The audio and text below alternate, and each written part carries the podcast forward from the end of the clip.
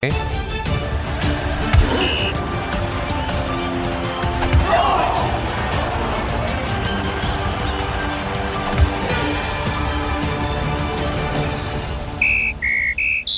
Olhamos para esta 13ª jornada da Liga, já com os resultados de Benfica, Sporting e Porto. Eh, Porto, que parece ser o grande beneficiário da jornada, cola-se na liderança com 31 pontos ao Sporting, que perdeu ontem em Guimarães eh, contra o Vitória Sport Clube 3-2, um jogo muito emotivo. Já o Benfica também tinha deixado pontos na luz frente ao eh, Farense. O Porto carimbou a vitória com 3-1 ao Casa Pia. Esta jornada ainda tem hoje hoje um Estrela da Amadora Boa Vista, um Aroca Rio Ave e também um Estoril Praias Chaves.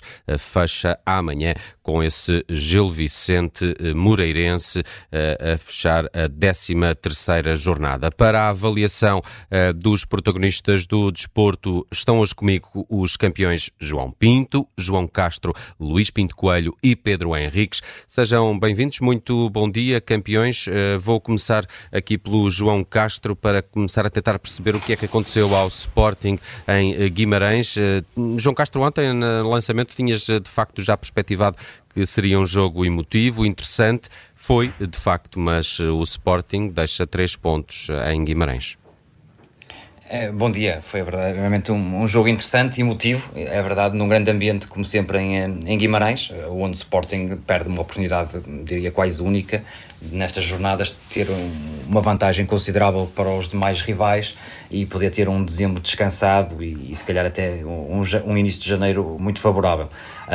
acho que o Sporting e falando aqui, foi prejudicado obviamente na, no lance do penalti do, do Vitória, mas tirando a arbitragem de parte e deixando isso para Pedro Henriques, um, há que olhar para dentro e perceber o que é que correu mal. E o que correu mal para mim, um, a meu ver, a este Sporting ainda falta um, um bocadinho o estofo de campeão. Ainda falta qualidade suficiente no plantel para poder uh, ganhar jogos importantes. O Sporting em cinco jogos difíceis, Atalanta duas vezes, Benfica, Braga e, e Vitória, estes três fora. Um, a verdade é que conquista, nestes três jogos fora importantes do campeonato, conquista só um ponto. Uh, um, e portanto isso deixa, deixa muito a desejar. E eu acho que o Ruben Amorim tem que pensar nisso. O Sporting não tem um guarda-redes que dê pontos nestes jogos. Adam realmente vai se, tornar um, vai se tornando um problema nestes jogos. Esgaio é curto, Trincão pouco acrescenta pote muito intermitente no, nos jogos, nestes jogos, um, dá muito ali nos últimos 20 metros, mas de resto dá pouco à equipa. E depois acho que o Sporting perde o jogo quando o Ruben Amorim decide tirar o Ullman e o Edwards. Apesar do Edwards não estar a fazer um grande jogo, é daqueles jogadores que pode sempre decidir a qualquer momento, mas tirou o, o, Ullman, que era o tampão um, no meio campo do Sporting. E o Sporting sem o Ullman sofre dois golos nas transições do Vitória, que até então e na primeira parte não tinha conseguido nenhuma transi transição perigosa. E portanto acho que o Sporting perde muito com essa substituição. Se calhar já pensar no jogo do Porto, porque eram dois jogadores que estavam à bica um, para serem um, suspensos com, se levassem amarelo, mas é verdade que o Sporting fica muito partido, o jogo fica mais partido e o Vitória, um, também com alguma estrelinha, obviamente, naquele gol que ainda bate no jogador do Sporting, trai o Adam, acaba por chegar uh, ao 2-1. O Sporting ainda reage com o Nuno Santos que entrou bem, o Nuno Santos e o Paulinho uh, entraram bem. O Paulinho conseguiu fazer muito mais ligação ao jogo com o Guiocas do que o Pote o jogo todo e, um, e o Sporting chega ao 2-2 e depois, mais uma vez, deixa fugir uma vitória. Estes jogos o Sporting não pode perder, hum, nem na luz. Estava a ganhar nos descontos e ainda admite o primeiro golo, a partir daí acho que o Sporting tem que ter a capacidade e neste, a manha para não haver mais jogo até ao final e conseguir pelo menos um empate, e aqui no Vitória eh, eu acho que o mínimo o Sporting tinha que trazer um empate, e esses dois pontos, por exemplo, em dois empates, dava ao Sporting a possibilidade de estar na frente, e portanto acho que o Amorim fala muito da mentalidade nestes jogos, eu acho que falta qualidade, acho que falta mais qualidade de alguns homens, alguns setores do Sporting, mesmo até no banco, eh, para que o Sporting consiga realmente um, ter uma equipa capaz nestes jogos mostrar que é verdadeiramente um, um candidato ao, ao, título. O lado positivo disto tudo é que Sporting continua na liderança, agora acompanhado com o Porto, e já foi a Braga, já foi a Guimarães e já foi à Luz. Esse é o lado positivo disto tudo. Uh, Luís Pinto Coelho, uh, queria também a tua opinião sobre este uh, facto. de facto, o João Castro também já aqui o disse e percebi pelos comentários que foram surgindo na comunicação social e também nas, nas redes sociais. A, ADAN parece que não, que não, não está no, no, no, seu melhor e os adeptos parece que começam a perder a paciência com esta unidade em particular, mas há aqui também mérito do Vitória de Guimarães. Álvaro Pacheco também faz aqui uma estratégia que, por exemplo, apaga um pouco o Jóqueres, que, que era uma das unidades sempre em maior destaque nos últimos jogos do, do Sporting e que não conseguiu ser ontem. Olá, bom dia. Sim, muito mérito do Vitória também. É, é na altura, quando fiz o jogo do, é, no Dom Afonso Henriques do, do Porto, comentei até com o Ricardo Loureiro, nosso narrador, que, que era difícil alguma equipa passar em Guimarães. A equipa está bem, respira confiança. O Álvaro Pacheco entrou muito bem, é, tem uma comunhão muito grande, quer com a equipa, quer com os adeptos. É, e há talento, há talento individual e, e, a equipa está bem trabalhada. E é um, é um Vitória que vai, vai incomodar mudar muito uh, na frente da tabela. Se, se, os, se os, chamados quatro grandes de, adormecerem um bocadinho, o Vitória vai encostar ali e, um, e, na próxima jornada, se ganhar, não é? há um confronto direto dos quatro primeiros, o Vitória ainda se pode aproximar mais e vai ser muito interessante. Uh, mas acho que o, João Castro fez a leitura perfeita. Acho que o, o Ruben Amorim cometeu alguns erros uh, e é curioso porque esta época os três treinadores, né, dos chamados três grandes, têm tido muitos, muitos erros. Eu acho que os três treinadores não, não têm sido brilhantes e têm cometido muitos erros de análise muitas vezes. O, o Sérgio Conceição, por exemplo, no último jogo, eh, no, no Estoril, cometeu vários erros. Ontem o Ruben Amorim, o Ruben Amorim também me parece que partiu a, a, equipa e foi aí que o Sporting perdeu, uh, mas muito mérito para este Vitória, sem dúvida alguma. O Álvaro Pacheco é um belo treinador e está a fazer um excelente trabalho. Vamos à opinião do João Pinto. João Pinto, ontem estivemos aqui juntos nesta edição de E o Campeão é. Uh, uh, lamentavas, claro, a perda de pontos do Benfica, mas depois uh, do que aconteceu em Guimarães, se calhar até não foi assim um fim de semana tão mau quanto se previa no, no início, porque o Sporting faz ainda, ainda pior e, e o Benfica pontua. E, e, queria também a tua opinião às declarações de Rui Costa, que surgem já depois do nosso programa de, de, de ontem uh, e que vão no sentido de, de segurar Schmidt. Bem, uh, bom dia. Os, te, os te, uh, três pontos. O primeiro em relação àquilo que correu mal uh, ontem ao Sporting. Acho que no, o Sporting não pode querer ser a equipa ou, ou ser o, o, clube que contrata pouco, mas cirurgicamente e depois não tem opções, eh, as duas coisas não são compatíveis, não é? portanto não, não consegues contratar pouco e ter muitas opções. Ontem notou-se isso, o, o Ruben Amorim só fez três substituições, não tinha, não tinha mais banco. Um, depois, em relação ao fim de semana do Benfica, acho que mais do que os pontos que se perderam, uh, criou-se aqui uma situação de divórcio uh, latente em que, em que o, os adeptos e o treinador têm tem que continuar a viver na mesma casa porque não há dinheiro para sair, o que é um bocado um drama de muitas famílias hoje em dia. Mas, uh, mas o, problema está lá e, e, e tornou-se absolutamente óbvio. O, o Rui Costa tentou ser aquele tio simpático que tenta fazer as pazes entre os dois, mas que depois também não tem medidas uh, concretas eh, sobre aquilo que aconteceu. O Rui Costa tinha que ser muito mais assertivo com os sócios, que, ou os adeptos que atiraram coisas para, para o relevado, tinha que dizer que os, que os ia identificar, que, que, que, ia agir disciplinarmente também sobre eles, o mesmo uh, acontecer sobre o Cabral, Portanto, acho que o Rui Costa uh, quis falar aos jornalistas ali à entrada do pavilhão uh, e, e, fazer uma, uma, uma declaração muito redonda, eu, eu não gosto deste tipo de coisas, gosto muito mais da ação. Depois, em relação à terceira eh, questão, havia uma terceira questão, não havia? Se calhar, se calhar eram só estas. É, eram só estas, sim. É, era, mas eu posso dizer o que é que vão Mas vai ela, vai ela. São três. O que é que é já agora? Estou a ficar com fome também. Uh, pronto, é peixe. Mas vamos avançar.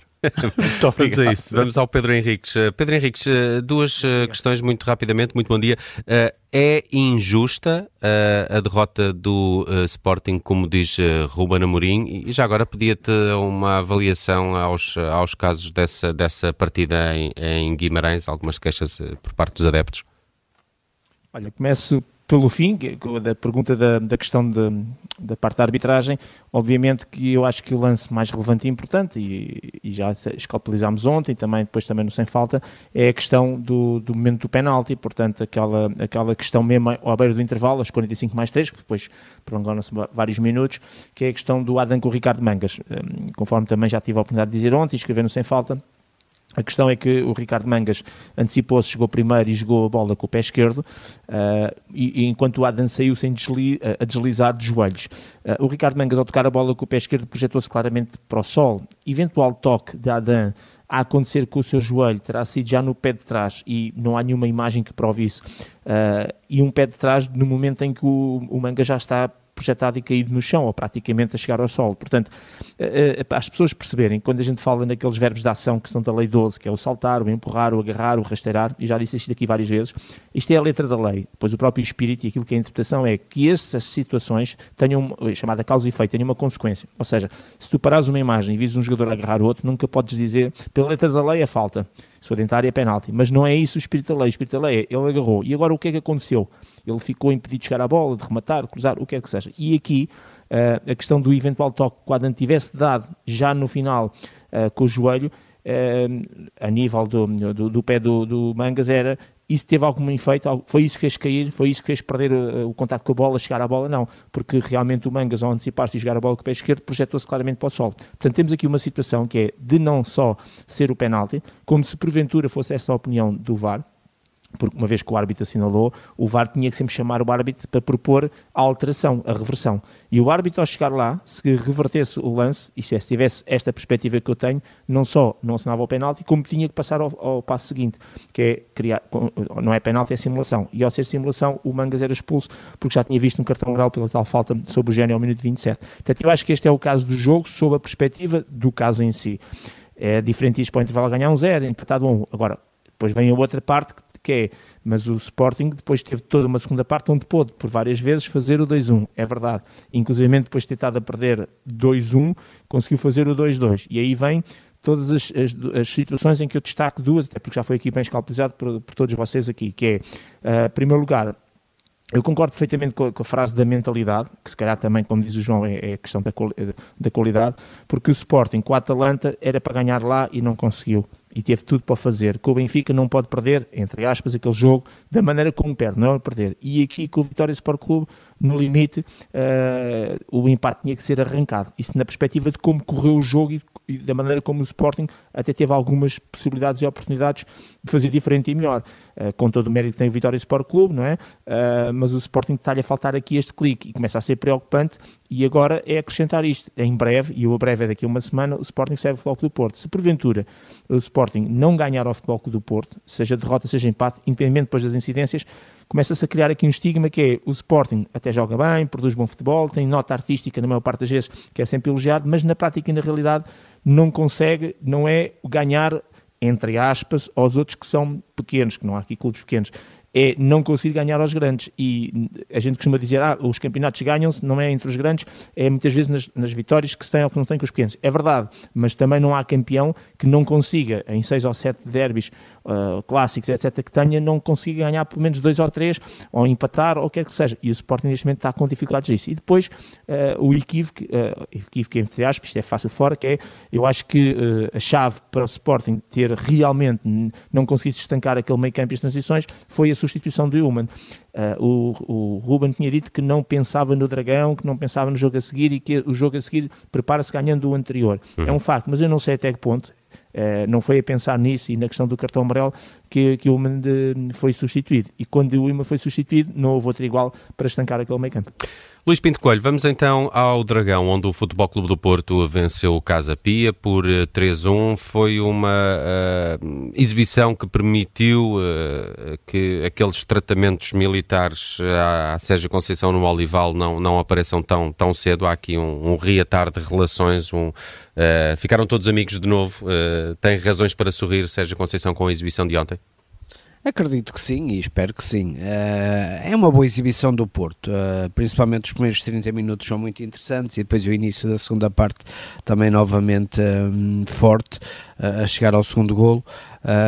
Parece-me também que o, que o Casa Pia é uma equipa muito macia e que ajudou ontem o Porto também a, a reerguer-se é? depois da derrota no Estoril, mas houve sinais positivos, gostei muito da exibição do João Mendes, do Zé Pedro, dois jogadores que, que eu acho que vão agarrar a, a titularidade do Porto.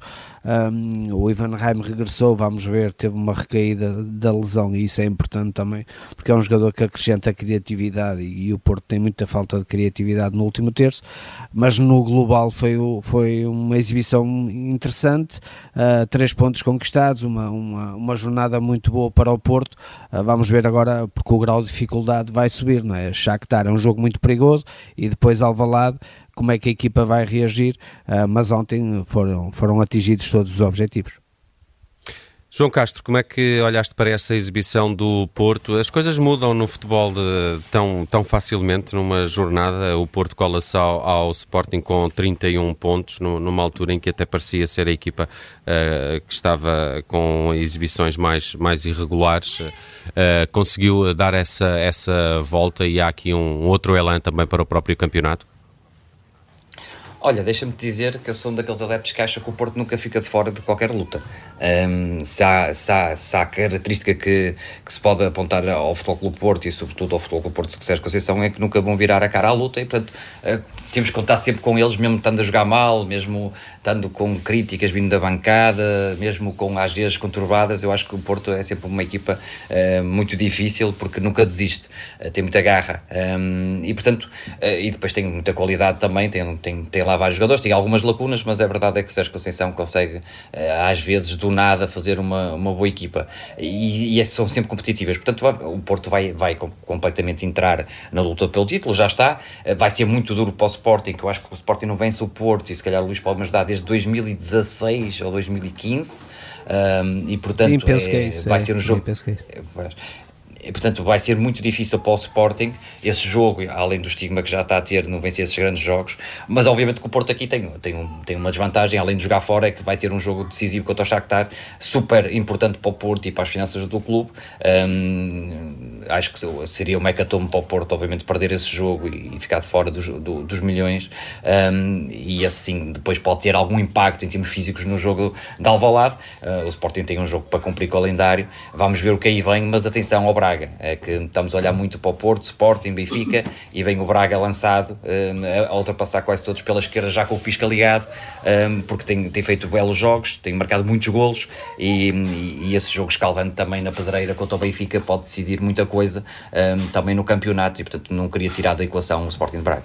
Hum. O Sporting de Braga que de facto de, de mansinho lá está intrometido em termos pontuais com, com os uh, grandes e com essa perspectiva de já na próxima jornada poder também ainda amealhar mais uh, pontos aos seus rivais mais diretos. Uh, João Pinto, mais preocupado já com a, pró a, próxima jornada do que propriamente com a jornada europeia a meio desta semana, não é? Não, a jornada europeia é, é difícil, é exigente, ainda está um objetivo ali por definir. Acho que o Benfica eh, tem que se esforçar para ganhar esse jogo, para pelo menos sair da Liga dos Campeões com uma vitória. Portanto, não me parece que seja só cumprir calendário. Acho uhum. que é uhum. um jogo importante. Depois, o jogo em Braga uh, acaba por ser também um jogo fundamental, porque ah, cá está, vamos lutar contra um dos, dos, candidatos ao título e é o primeiro jogo que o Benfica tem fora, depois de duas boas vitórias em casa. Uh, é o primeiro jogo que o Benfica tem contra um grande fora e, e num campo onde o ano passado o Roger Schmidt também não foi feliz. Portanto, há muitos fantasmas para, para curar. É uma semana em que o Benfica vai ter que hum, exorcizar muita coisa uh, e, e, é a semana perfeita para o Roger Schmidt voltar a olhar para o plantel, voltar a olhar para o, para, para o 11 e perceber que algumas coisas que, que foi decidindo não estão corretas e, e corrigir. Um, acho que, que, o campeonato está ao rubro, o campeonato está, está muito bom. Um, o Pedro Ricos costuma dizer que, que, isto é bom é quando eles andam todos engalfinhados lá em cima, não, não podiam andar mais. E, portanto, é, é, engraçado olharmos para o nosso campeonato, vermos esta, esta diferença pontual entre o primeiro e o quarto e depois saber que no próximo fim de semana há uma série de jogos grandes e que cá estaremos para os ver e para os comentar. Hum. Pedro Henriques, vamos uh, só aqui rapidamente ao Futebol Clube do Porto. Há aqui queixas uh, para uma possível expulsão de Pepe e se bem se me recordo, no lançamento da partida ontem, uh, falhaste aqui dois, dois jogadores no 11 do Porto, pelo menos que me recordo assim de cabeça. Aí para este fim de semana. Na defesa, acho eu, não disso, foi? É, vamos passar à frente, não, a coisa não está a correr bem a nível deste. Olha, em relação ao jogo do Porto, o, o, o, jogo tem, começando pelo fim, realmente o, o tal penalti uh, do Jorge Sanches uh, sobre o Alan Varela, perdão, sobre o um, já já, peço desculpa, que realmente foi o VAR que ajudou, porque a falta existe, e esse penalti tem esta questão interessante que é para já em termos classificativos ao ser convertido, o Sporting aparece à frente do Porto só por causa disso, neste momento, portanto, de acordo com os critérios atuais, porque se ficasse 3 era o Porto passava para primeiro. De qualquer maneira, o lance mais discutível é eventualmente essa questão do, do e do Clayton, onde eu tive o cuidado de ir olhar uh, para, para aquilo que são também os outros comentadores de arbitragem e praticamente estou sozinho naquilo que é a, eh, a minha perspectiva de que eu acho que não há falta. É um lance no limite, uh, aquilo que é a fronteira entre uma carga correta. Já no, no, no jogo do Sporting, também logo ao minuto 8 há um lance com o Diomando também é discutível entre aquilo que é muitas vezes a carga correta, aceitável, o contacto físico quando tu vais e usas o corpo e aquilo que muitas vezes pode ser uma carga incorreta, uh, uh, ou, ou, porque é feito nas costas, ou porque desequilibra, o que quer que seja. Portanto, digamos que esse limite entre a carga incorreta e a carga correta muitas vezes é muito tenue, aquilo que é o contacto que é normal. Eu continuo a achar que uh, o contacto que existe a nível superior do, é, é, normal, de ombro, braço encostado, ainda por cima o jogador do Casa Pia abre o braço esquerdo para fora, também para não deixar de alguma maneira passar o PEP, e depois ao nível das pernas o contacto que existe também me pareceu absolutamente normal. Aquilo que, que é engraçado é que algumas pessoas acham que a falta é em baixo, nas pernas, outras acham que a falta é em cima, o que também deixa esta perspectiva que é mesmo aqueles que acham que é falta não estão de acordo relativamente ao, ao local da falta. E as lances são extremamente difíceis, um, no meu ponto de vista, acho que foi bem decidido. Uh, não me parece que, claro que se há uma expulsão ao minuto 30, as coisas poderiam ter uh, um carisma completamente diferente, mas no meu ponto de vista, a maior parte das decisões foram todas corretas. Este é o lance mais difícil e, e é um Porto, como já foi aqui dito, um, que tem esta perspectiva que é jogando bem ou jogando mal, enquanto Sérgio Conceição lá tiver, ele consegue muito passar essa alma, esse, essa luta, esse espírito e dificilmente se pode tirar sempre o Futebol do Porto uh, de, de, uma equação. E o campeonato não podia estar mais ao rubro, de resto vai ser a minha nota de campeão depois. Vamos a ela, Pedro. Estamos a ficar sem tempo. A tua nota então, e o teu é, campeão. É, pronto, é, Exatamente. A minha nota de campeão é exatamente a questão do campeonato. Nós, eu sei que por vezes o estar tudo em cima uns dos outros não significa qualidade e há coisas que têm que ser melhoradas nos nossos campeonatos. Uh, e, e, vimos ainda algumas coisas, mesmo num futebol muito organizado e muito profissional, que nem sempre estão corretas, questões com os apanha-bolas, pessoas que exteriores ao jogo, ontem no jogo do Sporting isso aconteceu, e essas são aquelas coisas que, que ainda vamos tendo e que não são, e que precisam de uma nova organização, ou melhor organização, aliás.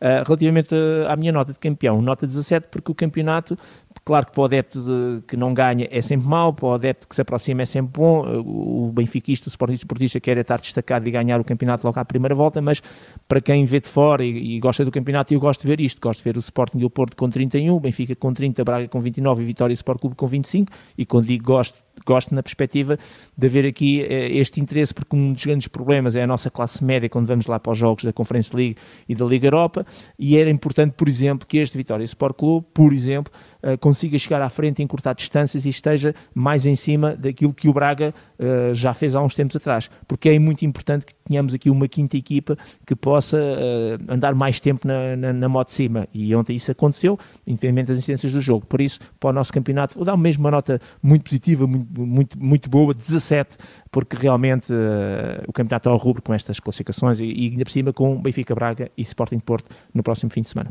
Luís Pinto Coelho, o teu campeão e a tua nota? Vou dar um 17 ao Álvaro Pacheco. Acho que é um casamento perfeito ali no Vitória. Ele encarna mesmo a, a, a questão vitoriana e, e, acho que o trabalho tem sido muito bem feito. Uh, mas além disso, é aquela comunhão entre ele, a equipa e os adeptos. Acho que, que é muito bom para o Vitória e para o campeonato português, porque um Vitória forte faz falta ao nosso campeonato. João Castro, o teu campeão de hoje? Olha, tenho duas notas. Um, neste caso, para o ambiente de, do estádio do Vitória, é, é, incrível. Nota 18 para o ambiente que se vive lá. E, e, depois nota já 18 para a próxima jornada, que, hum, que, é, que é um Sporting Porto, um Braga Benfica e um Boa Vista Guimarães, que é sempre um grande jogo. E para finalizar, também nota 17 para o Andel, o jogador do Vitória. Está ali um belo médio. Ontem fez uma grande exibição, sobretudo na segunda parte.